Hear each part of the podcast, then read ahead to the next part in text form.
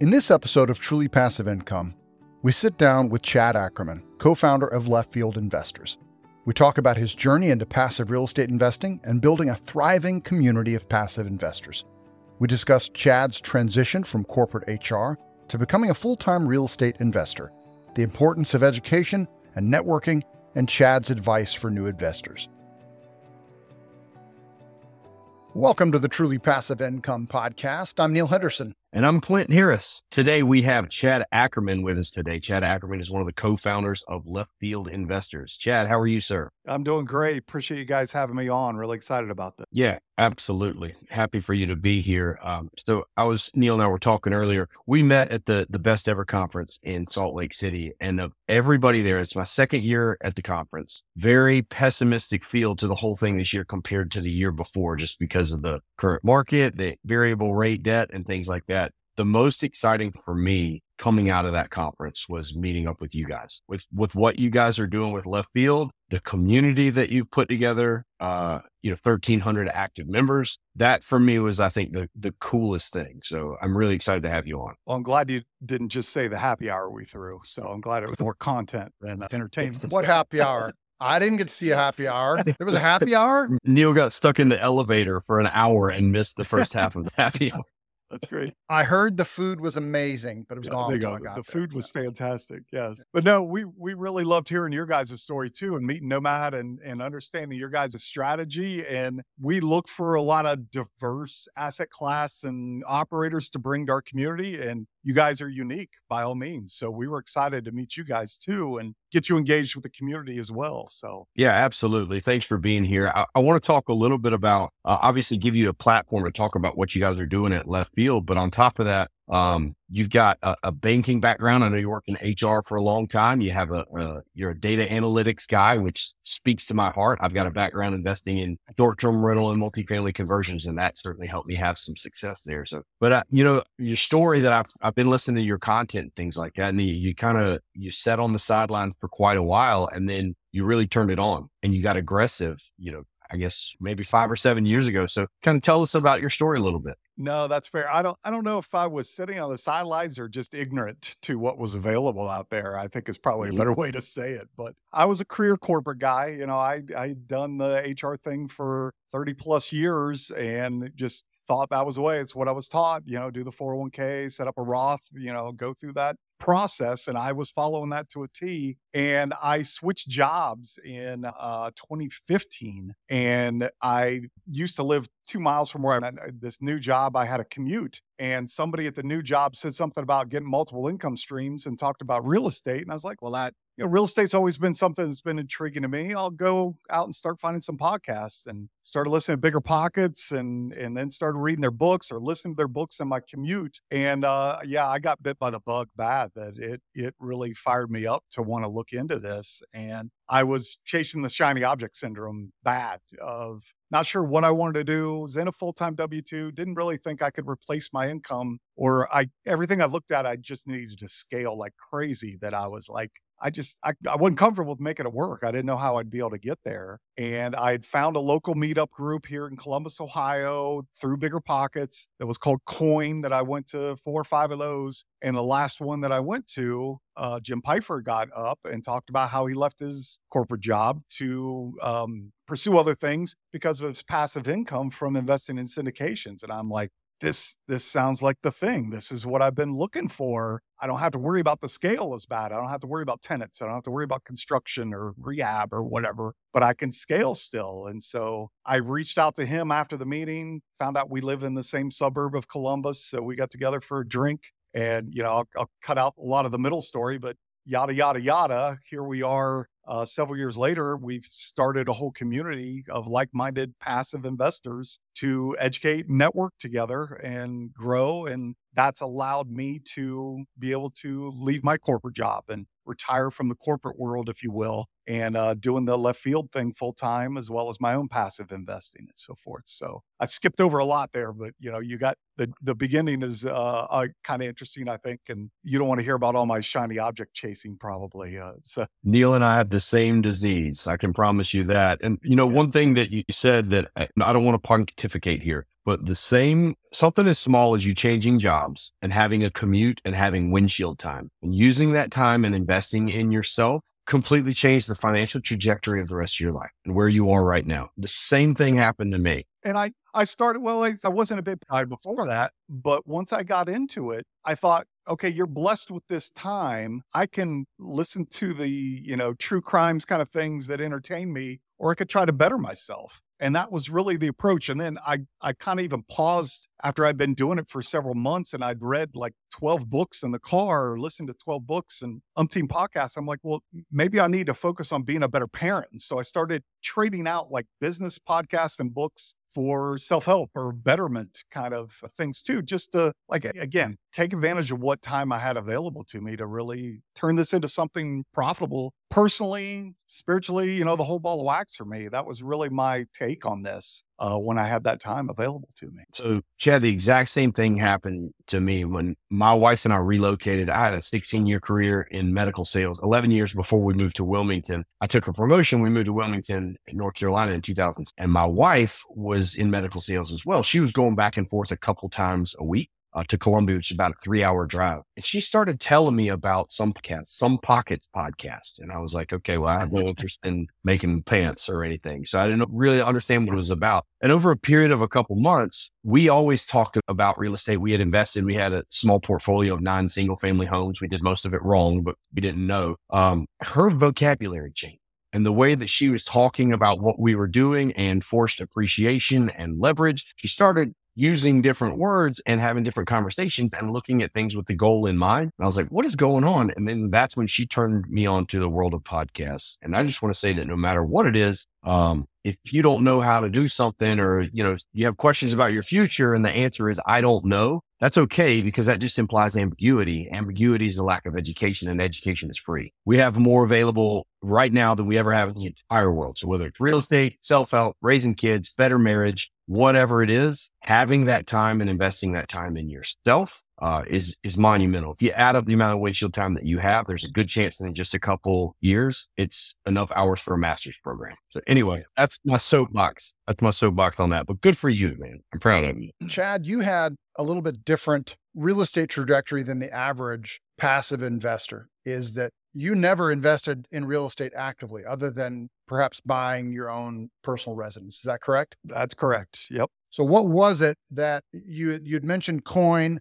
What was it that spurred you to take an interest in investing in real estate in the first place? I actually have a a, a minor degree in real estate, so I had been in real estate uh, during college. I was going to school at night, putting myself through college, working uh, for a civil engineer firm of all things, we were the right of way department. So we went in and bought all the real estate or signed all the contracts to be able to go do road work, utility work, whatever uh, that got me interested in it. And I got my real estate license in Ohio, never sold a house. But the project we were on, we bought 250 homes and relocated people out of it. So I said I never never bought it or never sold a house, but I bought an awful lot of houses with my uh, short year that are two years that I was doing this. So I always kind of had that inkling, but I left it for 25 years or so before this person that I work with kind of dropped the hint of about a second income stream. I I'd had buddies that had done flips and some buy and holds and stuff, single family work. Um, so I'd, I'd seen it, and you know what always irked me is like, hey, I'd call them up. you want to go golf on Saturday. Well, I can't. I got to go to the rental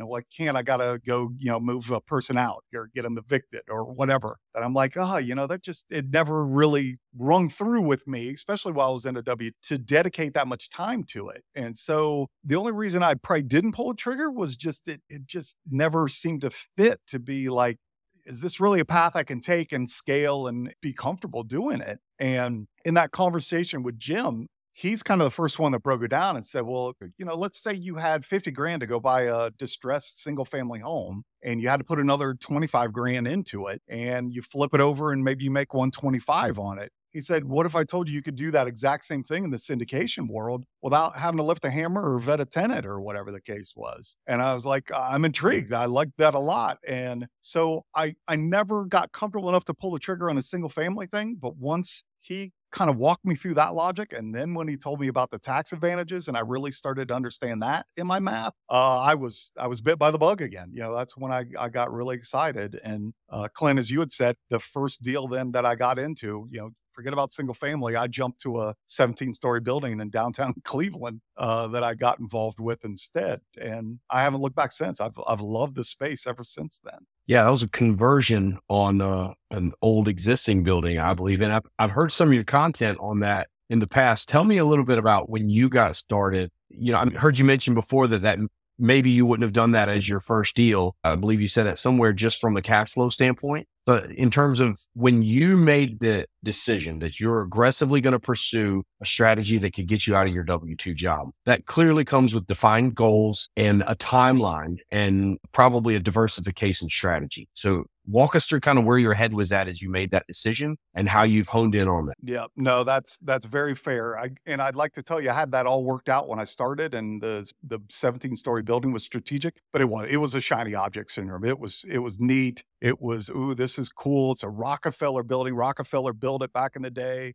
They're rehabbing it to micro apartments from office space. And Sherwin-Williams bought the office, the the surface lot right next door. And They're going to build their corporate global headquarters there. And so it's great location. So yeah, it was it was a lot of luck and a lot of shiny objects in that made me pick that one. The reason why I say I probably shouldn't have gotten into it is that my goal, once I finally got to that point and wrote it down and defined it, was to get out of my W 2. And that particular investment, though it will be, a, I think, a good investment, I'm happy I'm in it. It hasn't cash flowed in three years because it's a major rehab. It's tied up in a lot of paperwork still. So it's done nothing for my immediate goals of needing cash flow to get out of my W 2, if you will. Um, so it that one it's it wasn't a mistake. It's not like some guy ran off with my money and I went broke on that deal. Nobody's going to have empathy for me over that deal. I think by the end of the day, which is okay. It's just it did teach me a lot of hey, really understand what you're getting into. There are many different aspects of these deals that can get very almost customizable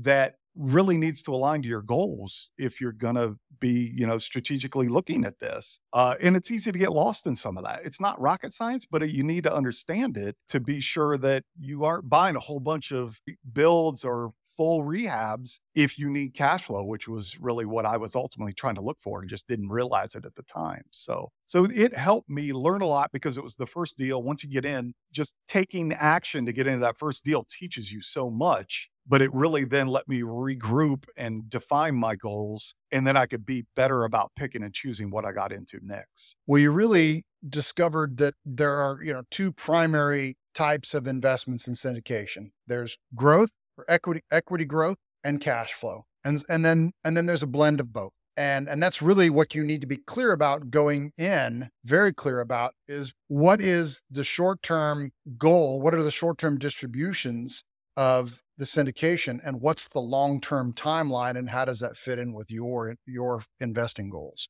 Like that's well said. Yep.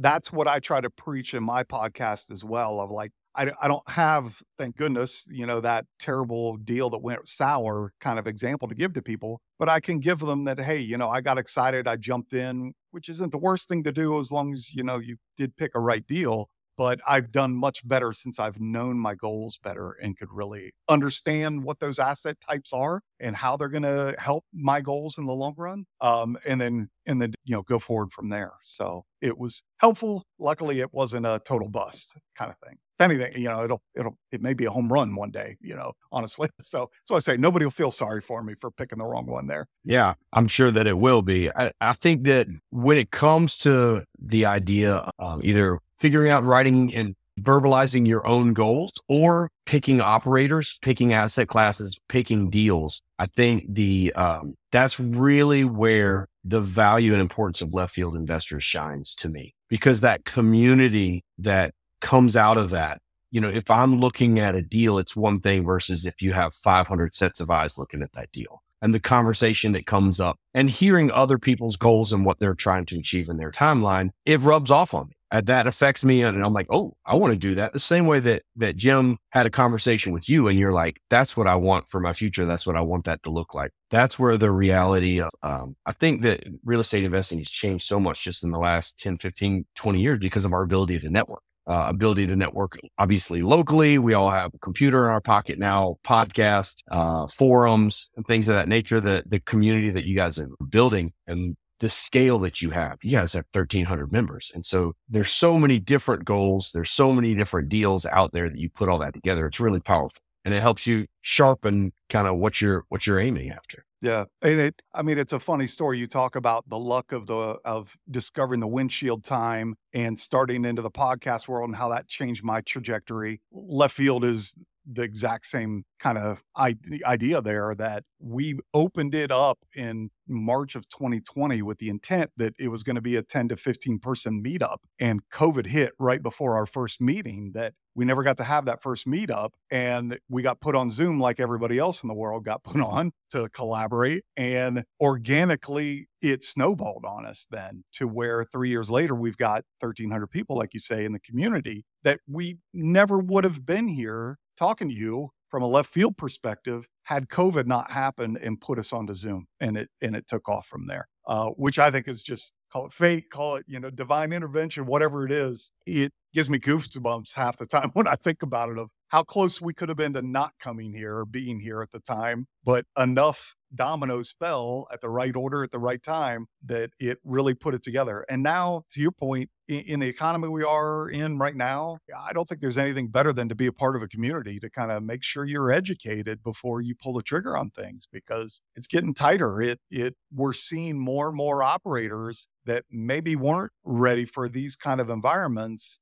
being exposed now. And so having that community to kind of bounce off of and feel, you know, a little better about getting into this, I think is a huge asset at this point that I've been, you know, I'm I'm 10 times a better investor today than I was when I got in that first deal just you know what got me excited about that first deal was the multiplier they had on it and the cash flow you know the the uh, preferred cash they had on it. Well i didn't pay attention to capital stack. I didn't pay attention to the debt. I didn't pay attention to most of the metrics. And you know i've gotten so much more educated through my time developing left field and being a part of this as well as all the interactions I've had with the community members that, uh, you know, I, I couldn't have paid for um, any better education than what I've gotten by doing all this stuff. So uh, it's been a neat journey. Well, talk to us a little bit about some of the education that you've gotten after that first deal, some of the lessons learned. You talked about uh, understanding the capital stack, understanding when the distributions are going to go out, things like that. You've obviously, uh, do you mind telling us how many deals you're in LPN now? Uh, I'm up to, I think it's 18 deals now that I'm in between directly investing them. And then um, we've partnered with a company called Tribevest that allows you to group invest as limited partners. I'm in four different tribes um, investing in different deals with them now. One of those tribes I always like to share, I've put my two teenage kids in with me and we invest together so I can start teaching them about it and getting them show them tangible stuff they're helping me vet deals they're helping you know they're learning as they go along then um, so that's been another avenue that i've tacked on as I've, I've been doing this. So they can not wait till they're 40 something like i did to figure this stuff out. They're learning about it as teenagers that they can make hopefully better decisions or good decisions along the way better than i did. I love that. So i've got a i've got a three and a half year old and a seven week old um, with the three and a half year old we we do chores around the house so that he can get his allowance, and uh, his allowance is five dollars a week, right? Five ones, and it's one is for saving, one is for giving, and three are for him. And we're working toward getting to the point where we can find a long term goal that he wants to save money for. It's a little bit of a struggle right now, but uh, we're getting there. Yeah. And then we've got a deal starting here. It, it doesn't get easier at eight. Starting next year, he has to start a business that we're going down to the little local farmers market. I think he's going to like grow some little basil plants and try to sell them for a dollar or something. But um, you can't start that young enough, especially, you know, you got teenagers and, you know, the moment they can sign legal documents, you, you're, they're invested in something like that, that it creates that dialogue and that conversation. I mean, I don't know how you got started. I remember when and where I read Rich Dad Poor Dad. That was the first thing that, you know, everybody's got that moment, whether it's Bigger Pockets or Rich Dad Poor Dad or whatever it is, everybody's got that light bulb moment. And that was for me and um, at, at, a fairly young age. And then I kind of took a long time to really learn what I was doing. But um, man, that's so awesome. I'm that I'm excited. I'm I'm stealing that. I'm I'm doing that with my. No, boys. please do. I, I think it's been great. It it was helpful with the teenagers that I had been in enough deals and I had my track, my Excel spreadsheets, and I could sit them in. and I'd had enough cash flow coming in. I could sit them down and start to show them. And, and I had my first deal go full cycle, so I could walk them all the way through that, and that really helped um, pull the whole process together for them that it started clicking. And then they the interest was there then. Once they were interested, then that made it all easier to say, hey, let me put you in a tribe and let's let's invest in this together and so forth. So it, I don't know. It's it's one way to go about it. That's for sure. I don't know if it's the right way or not, but they're they're getting into it at the very least. So well, we know we all understand if in real estate investing, we all understand the value of time, especially with with equity growth and cash flow over time. We all you know, everybody at some point wishes, man, I wish I got in five years earlier or 10 years earlier or whatever. Like these are the first real estate investors people are ever going to meet that can't say that. They're going to have been in it, in it for so long and you've got the benefit of time. So I'll be honest with you, Chad. I think you might need to update your bio on uh, left field investors because it still says that you have a full time job. And I know you to be a full time investor. You left your job. I left my job um, November of 2022. And uh, I think you were not, you were around the same time that you were full time a real estate investor. March of three is when I left. Yeah, so not very far off from that. Fantastic. Well, it's uh, welcome to the the other side. So, um, tell me about the goals that you guys have for left field for what you're accomplishing. Um, the the growth rate, what you guys are looking at, and what you guys are doing to educate your your community. Yeah, so I, I think where our emphasis is is great timing. We were just in Minnesota, our operations team in person last week, kind of having a strategy meeting. We sat together in a conference room for hours one day and six hours another day, hashing out kind of what direction we we just did a website update. So we've been really bunkered in on that lately, and we wanted to kind of build out our direction going forward now. And I feel like we're really trying to peel back and put an emphasis on education and build out a lot more material for that for the community. Um, one of the main things we want to do is get a bunch of masterclass videos put together and build out a library from I, I think we've run into um, kind of just running with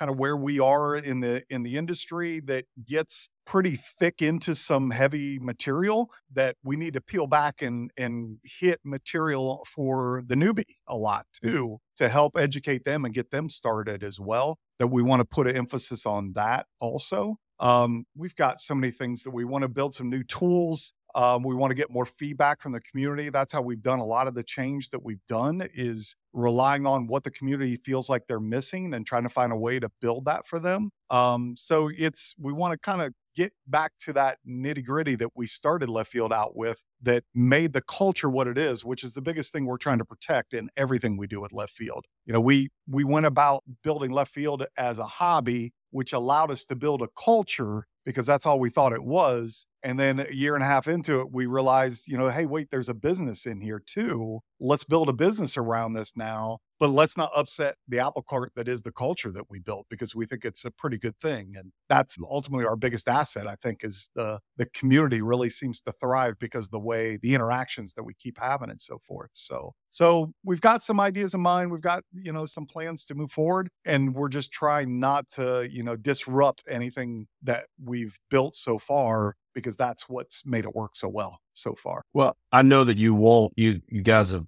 you said the same thing and Jim said the same thing as well. Like you just want to stick true to your roots and be education first. And education at the end of the day is, uh, it's, you know, within the foundation of who you are, you're creating some really powerful investors that together are going to be able to accomplish some really, really big things and keep each other from stepping on landmines too, right? Like we've all had those deals when you're underwriting yourself early on. They never turn out the way that you hope that they're going to. And a lot of times you just need somebody smarter or more experienced than you to keep you from blowing your foot off. And that's kind of that's that's one of the things that you guys have the ability to do for your community. Yeah, well, and I I say we we have that a group think or we can lean on one another and help educate each other. I said we may all be wrong on certain deals sometimes and we may all go down together, but at least we have a group to go down with kind of thing because you know there's risk. There's inevitable risk that we can't see a lot of times too that something may just go sideways on us. But you've at least educated yourself as good as you could by being part of a community and asking the questions and having other eyes on it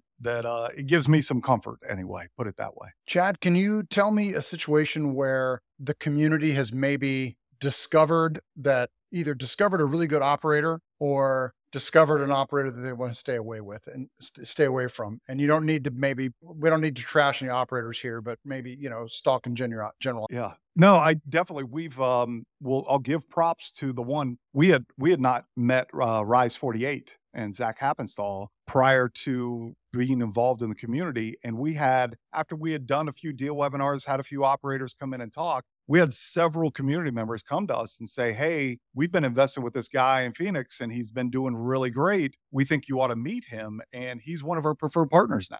Uh, we've had a great relationship with him. He's brought a lot of deals that the people in the community have been very excited about. But that's been a great connection that was brought to us by the community members. Um, I think maybe one of the the bigger stories of what's come out of the community that has turned into something, we're now starting to see clubs pop up, subgroups pop up in our community that it started the first thing that really splintered off from left field was a crypto focus group that the community came to us and said hey we'd like to we see chatter in the forums about crypto and we'd like to learn more. Is there any experts in the group and we had a guy raise his hand that had been doing it for several years and he started off a, a sub still under the left field umbrella but crypto focused and we call it the crypto bullpen and that has spiraled now we see we have a women's group that, that started up that we think is fantastic We've got a, a, group called Next Gen that's kind of the 35 and younger. So people that are starting out uh, gives them an avenue to get started in it. Um, and now we're starting to see regional left field meetups occur locally where people can get face to face. So we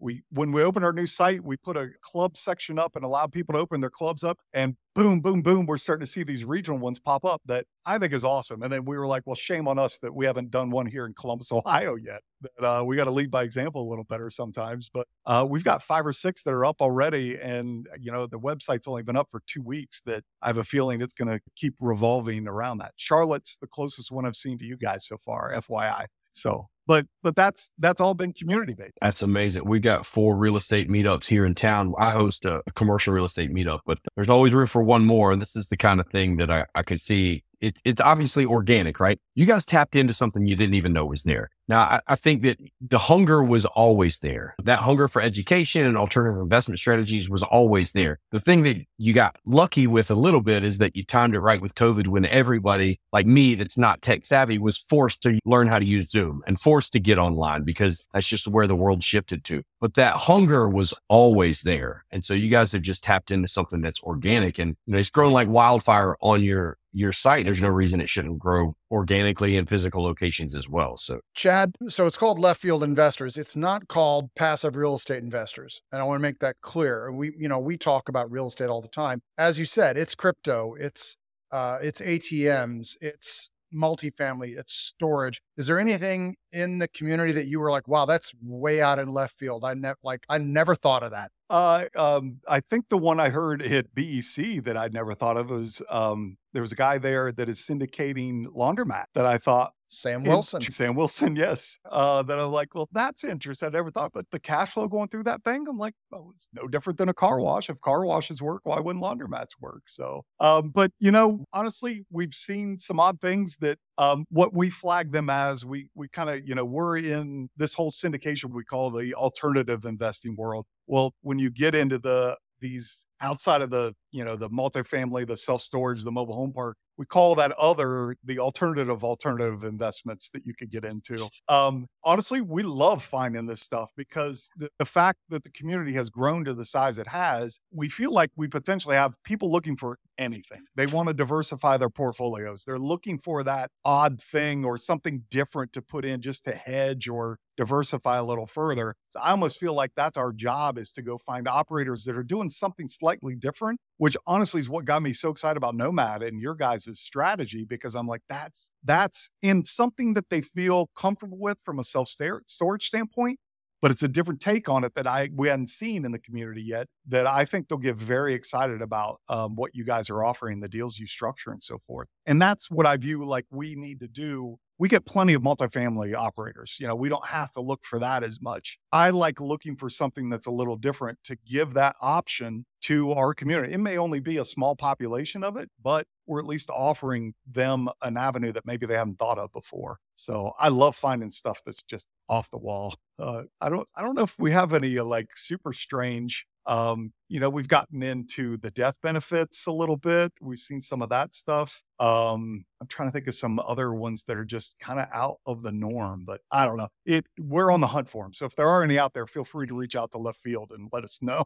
I know you guys have done uh it was coffee farm, I think a chocolate farm or something. Uh, there's a there's a little bit of agricultural, there's crypto, obviously real estate. Um, the ones to me that are interesting, like you said laundromats and car washes that it is the real estate, but then it's the operation on top. So you got to make sure that vet the operators. But um, yeah, it's a it's uh very entertaining getting in that group. Your forum has got a lot of interesting content in a good way. Well, in the entertainment business, we've got Broadway plays that have popped up as well, just to give you another curveball one too. So, uh, yeah, it's you name it. If they need to raise money for it and syndicate it, it shows up at some point in time. It seems like. Well, I'm a big I'm a big follower of a author by the name of Nicholas Nicholas Nassim Taleb, who wrote a book called Anti-Fragile. And he has a strategy, his investing strategy, he has what's called the barbell strategy, which is that 90% of your investments should be in things that are nicely risk adjusted stuff that you really understand that you're probably pretty sure is going to pay out in you know index funds you know pretty normal average syndications, things like that. And then you should reserve 10% for that pie in the sky, like possible home run, um, you know, death benefits, crip, uh, whatever it is. Have you have you followed that strategy at all, or are you mostly in real estate? Uh, well, so um, I, I, followed that strategy in the real estate side. How about that? Um, okay. So I uh, I hadn't shared this with you yet, but I because I got bit by the bug shortly after I did the 17 story building, and I'd done a couple more deals by then. I I took a look around, knowing my goal was to get out of my W two. Um, I took a look around at where I had capital sitting, which was my 401k. So I actually liquidated my 401k, took everything out, paid the taxes, paid the penalty, and moved it all into real estate or into syndication business then uh, because I had bought into it. And it it it was based on where I was in my life. My kids were getting grown. I'd had college figured out for them that I was going to do. I was comfortable in my W 2 for a while that I knew that, you know, worst case scenario, I was 50 years old at the time. I thought, well, I could always start saving again if I something went totally wrong. But I knew I'd diversify in real estate as well, that I, I never felt truly like I was going to lose everything. So I I pulled the trigger on on moving it all out of right field as we call it and put it into left field instead and then try to diversify in the left field side of things. So went with multifamily as the majority of my portfolio, but then got into mobile home parks, self storage, some um, just kind of did that smaller mad money into some other things. I've turned away from a lot of things. I think one of the other big lessons I've learned is to be disciplined and stay in my lanes uh, because we see so many different asset classes come through there's a big shiny object syndrome in this business too of wow you know this car washes do sound neat. Let me go try that. But i've i've pulled back on investing in them personally just because i've tried to discipline myself to stick with my four or five asset classes that i want to get to know even better and feel really comfortable with.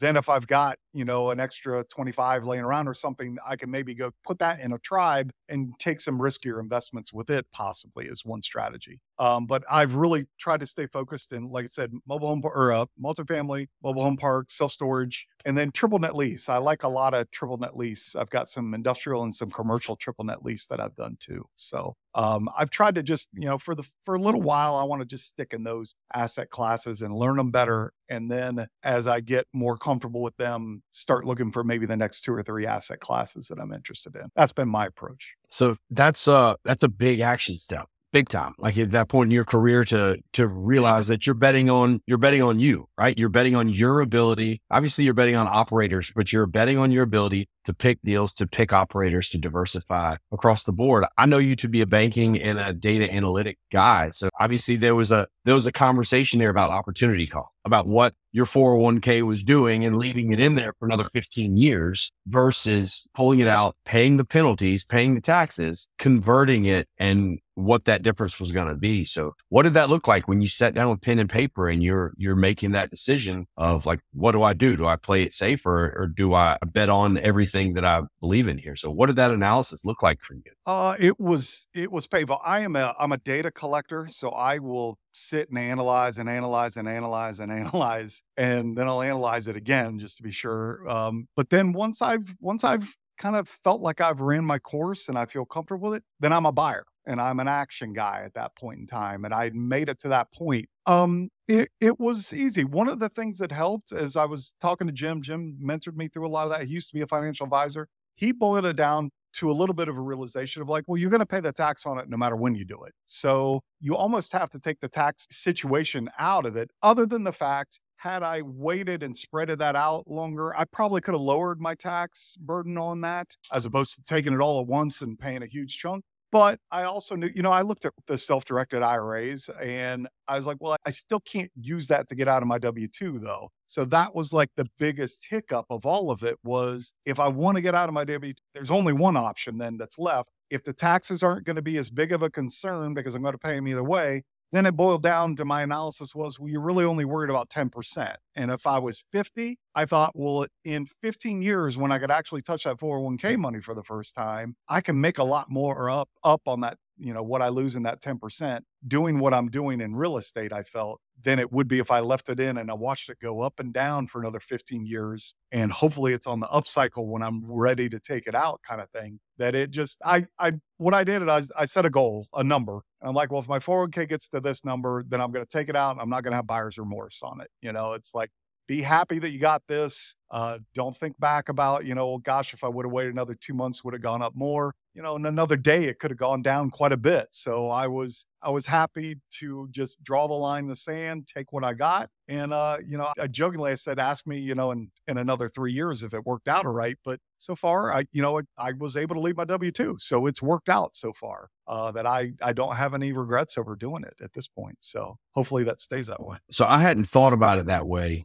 you know, essentially it just boils down to 10%. Like you said, you're paying the taxes at some point either way. It's very interesting because I'm I'm 40 years old. I'm sitting on an IMK trying to figure out what to do with them. The IRA I'm turning self-directed, and that's going into the syndication. I'm trying to decide what to do with the 401k. And, uh, I thought I had my mind made up until you and I talked today. So maybe I'm kind of back to the drawing board and put some more. Sorry, more but you're welcome. I don't know what. Yeah, I, I think so. Oh. I think so. That's a it's a really interesting way of of framing that. All right, Chad. Here's my last question. We try to ask every one of our guests this with the caveat that this is not investing advice. This is for informational purposes and entertainment purposes only. It's May of 2023. You have $100,000 that you have to invest within the next 90 days. What is your thought process on where you would invest that? In this economy or in an ideal economy? In this economy, I said it's May of 2023. Yep.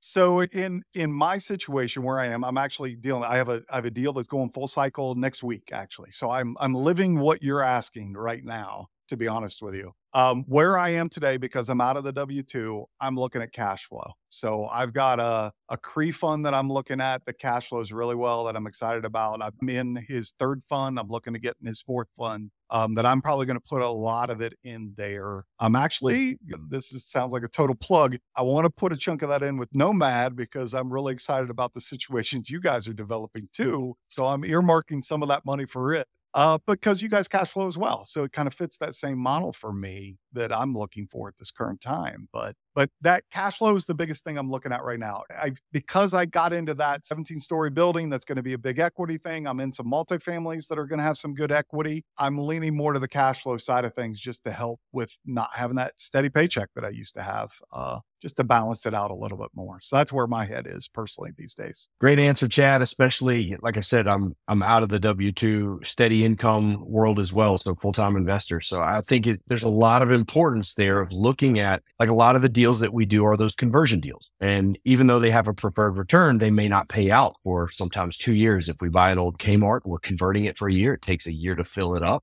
There's other deals you can buy that are cash flowing day one, multifamily where it's a performance improvement plan. They're cash flowing right off the bat. So the importance of making sure that you clearly define those goals, whether they're cash flow, equity growth in the back end or whatever they may be, uh, and make sure and plug that in. That's something that it, that resonates with me right now too, because I'm in the same boat. So completely understand that. Chad Ackerman, thank you so much for sharing with our audience today. We've so enjoyed talking to you. If any of our audience wants to reach out to you and find out more of what you're about, what Left Field Investors is about, where would be the best place for them to go? Yeah, easiest place is to our website at uh, leftfieldinvestors.com, uh, or you can reach out to me directly at chad at leftfieldinvestors.com as well. Always happy to meet some new people. So, but I appreciate the time today. This was great. Really enjoyed talking to you guys. You too, Chad. Thank you very much. Sounds great. Thanks, Chad. Appreciate your time. Thank you so much for listening and watching the Truly Passive Income podcast. If you liked the show, if you think it would be useful for someone else, the greatest compliment that you could give us would be to share the episode. Leave a comment down below or leave us an honest review. If you have any questions, don't hesitate to let us know down below. And remember, with truly passive income comes freedom of time, place, and the freedom to pursue your higher purpose.